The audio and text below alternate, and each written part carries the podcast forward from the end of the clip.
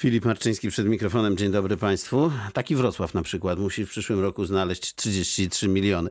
Jak to jest znaleźć 33 miliony? Nie wiem, bo nigdy nie znalazłem. To musi być dość trudne. Wałbrzych odrzucił ofertę, która zakładała 70% podwyżkę. Mówię o rachunkach dotyczących prądu, energii elektrycznej. A moim gościem dzisiaj jest e, dr Piotr Paszko, wiceprezes Dolnośląskiego Instytutu Studiów Energetycznych, także Uniwersytet Ekonomiczny we Wrocławiu. Dzień dobry, witam pana. Dzień dobry Państwu.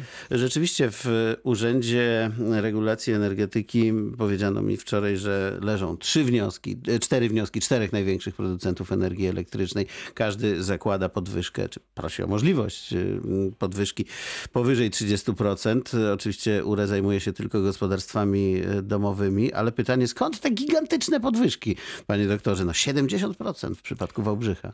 No niewątpliwie te wnioski taryfowe na znacząco wyższe, wyższe kwoty, one nie biorą się z niczego. One wynikają z uzasadnionych kosztów e, nabycia, wytworzenia, dystrybucji energii elektrycznej. I tutaj sytuacja w ostatnich miesiącach się bardzo mocno zmieniła.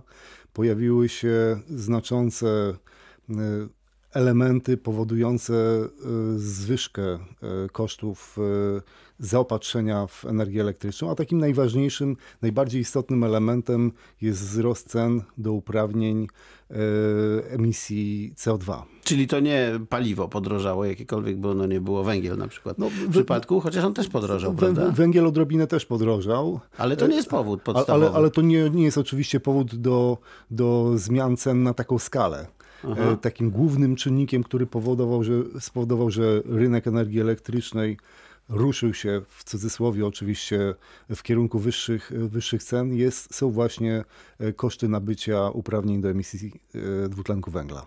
Czyli jeśli w uproszczeniu byśmy do sprawy podeszli, to jest tak, że kto chce produkować energię z jakiegoś takiego paliwa, które powoduje emisję dwutlenku węgla, no to musi za to zapłacić, tak? Za każdą tonę tego, tego dwutlenku tak, w węgla. w dużym uproszczeniu wszystkie e, paliwa kopalne one zawierają węglowodory, czy zawierają związki węgla, które w procesach e, wytworzenia energii elektrycznej są spalane i skutkiem tego e, jest emisja e, CO2.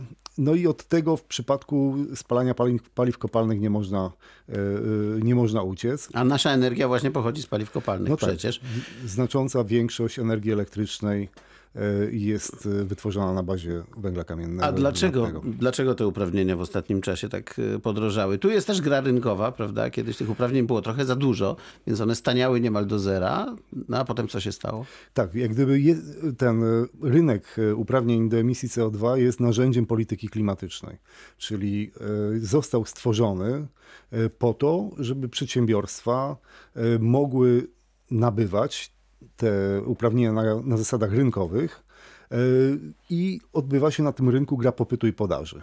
E, pewna pula uprawnień CO2 jest na, na rynku, przedsiębiorstwa je kupują, energetyczne przedsiębiorstwa przede wszystkim, e, pod własną produkcję energii elektrycznej, ciepła.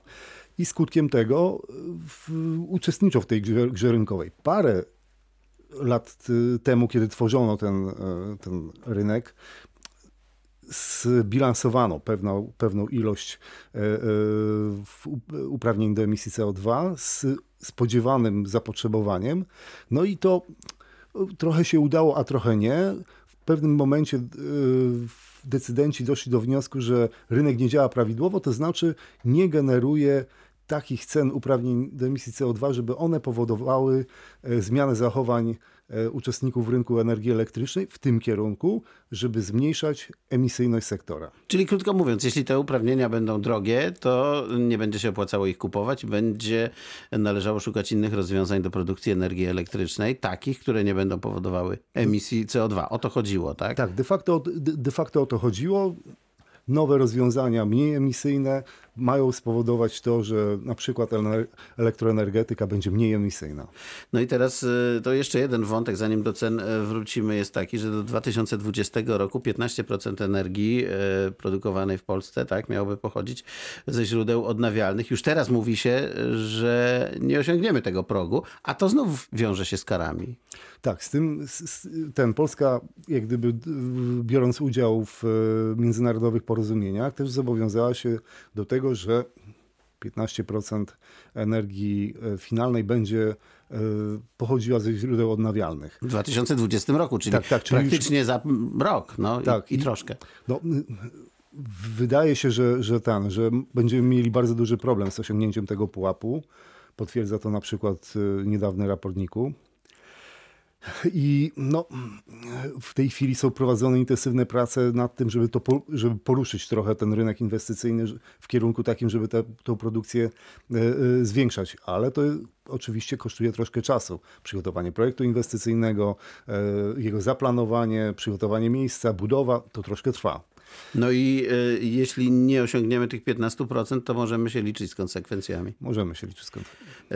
Y, właśnie, a ile teraz tego prądu z, ze źródeł odnawialnych produkujemy? Mniej więcej? Chyba coś, nie pamiętam w tej chwili dokładnej cyfry. Tak, kilka procent. Nie, nie, nie, to jest kilkanaście procent, to jest dwa, dw- chyba coś około 12% w tej chwili. Tak czy inaczej za mało. Tak, zważywszy na to, że ta nowa produkcja ze źródeł odnawialnych, ona nagle się nie staje. To, No to, to, tego nie można zrobić natychmiast, tylko wymaga to procesów inwestycyjnych. No i teraz wyjaśnijmy jeszcze właśnie mechanizm tych cen, bo y, firmy zwróciły się do Urzędu Regulacji o to, żeby pozwolono im na podwyżkę tą 30-kilkuprocentową. Y, I teraz y, to nie zależy przecież od widzimisię urzędu, prawda, że oni pozwolą lub nie pozwolą, bo tam też są pewne uzasadnienia podniesienia tej ceny, w związku z czym no, być może urząd zbije o kilka procent te wnioski, ale nie więcej, jak sądzę. Oczywiście urząd jako taki, on nie jest do zbijania, on po prostu jest do tego, żeby czuwać nad tym, żeby ceny en- energii elektrycznej i ciepła były na uzasadnionym e, poziomie. To znaczy na takim, który z jednej strony wytwórcom pozwoli na pokrycie ich kosztów, ale z drugiej strony zabezpieczy odbiorców przed tym, żeby ci wytwórcy nie generowali nadmiernych zysków. No tak, bo bardzo łatwo by było tutaj akurat y, umówić się, że prąd będzie droższy i już, prawda? Tak, tak. I od tego jest ten urząd. Zwłaszcza, że, że tutaj jest troszkę dominujących, e, dominujących podmiotów. E, Drobni odbiorcy mają znacznie mniejszą siłę w stosunku, taką siłę rynkową w stosunku do, do dużych graczy i stąd Urząd Regulacji jest potrzebny do tego, żeby, żeby, te, żeby panować nad cenami energii elektrycznej. Ale warto wspomnieć, że jeśli wniosek dotyczy podwyżki y, o 30, nawet kilka procent, to to nie jest tak, że cały rachunek możemy wziąć, który dostajemy i podwyższyć go o 30%, bo tam to tylko jest element tego rachunku, który Tak, tak, do, dotyka ta podwyżka. Tak, oczywiście. Tam są dwa takie zasadnicze elementy. To, y, energia elektryczna jako towar i usługa dostarczenia tej energii elektrycznej, czy usługa przesyłowa. Tak mniej więcej na pół to się dzieli, Tak, prawda? no tak w dużym uproszczeniu oczywiście. Nie? Także y, to od razu się nie przełoży na, na, na, na takie wielkie y, zmiany, tak jak na przykład y, te, te, te informacje, które znamy na przykład z przetargów gminnych, że, to, że ktoś tam zaproponował, w przetargu wyszło, że cena energii elektrycznej będzie 50% dro- wyższa, y, 70%, 30%. Y, Prawdopodobnie te, ostatecznie suma tego rachunku, który przeciętny Kowalski zapłaci po podwyżce cen energii elektrycznej, będzie nie, nie aż tak bardzo znacząco wyższa, natomiast na pewno y, tą różnicę zauważy. No, jak y, twierdzi Urząd Regulacji, to będzie około 15% na rachunku. Jeśli 30%, 30% podwyżka będzie dotyczyła towaru, jakim jest energia elektryczna, to 15% będziemy musieli zapłacić więcej my. Przy czym wszystkie te regulacje nie dotyczą firm, samorządów i tak dalej, prawda? Tutaj jest wolny rynek y, i można się spodziewać, y, y, że jeśli ceny prądu dla firm wzrosną znacznie, bardzo znacznie, bo, bo tak chyba ma być, to również wszyscy to odczujemy. No, oczywiście, no, energia elektryczna jest używana w, w nieomal wszystkich procesach produkcyjnych, w usługowych. To jej poziom, poziom cen energii elektrycznej przekłada się na bardzo wiele elementów kosztowych przy produkcji, przy świadczeniu usług. Y, Także z pewnością wywoła to pewną presję na, y, na producentów różnych dóbr, y, powodującą, że oni również będą się starali troszkę własne ceny własnych produktów podnieść. Także mm, to na przykład może napędzić z kolei inflację, prawda? Bo tak to działa.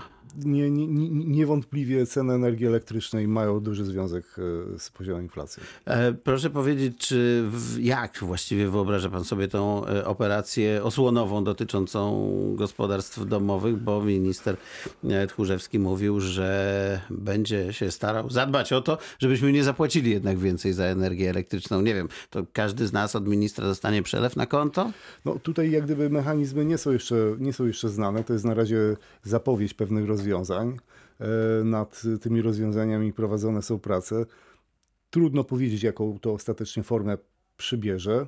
E, Sprawa nie jest, nie jest łatwa, tak samo jak e, generalny wzrost cen energii elektrycznej, tak samo zbudowanie systemu osłonowego też nie jest, też nie jest łatwe, zwłaszcza, że powinien, jeżeli miałby powstać, to on by się musiał koncentrować na dwóch grupach. To znaczy, po pierwsze, na dużym przemyśle bardzo energochłonnym, który wskutek takich zmian cen energii elektrycznej może utracić konkurencyjność i po prostu zacząć przeżywać poważne problemy, ale tak samo poważne problemy mogą przede wszystkim e, odczuwać e, najsłabiej usytuowane gospodarstwa domowe. To dla nich będzie najbardziej, czy mogłoby być najbardziej e, dotkliwe. Właśnie tego wątku tutaj jeszcze nie poruszano. To bardzo ciekawe, co pan mówi, że e, nasz e, przemysł może się nagle okazać, że nie wytwarza już tak tanich produktów, czy tańszych produktów w stosunku do, do innych, w związku z czym mamy problem, na przykład eksportowy. No ten przede wszystkim przemysł ciężki. Takie w branży jak właśnie stalowa, produkcja, wytwarzanie metali, to są przemysły bardzo energochłonne i tam znaczenie ceny energii elektrycznej jest dosyć duże.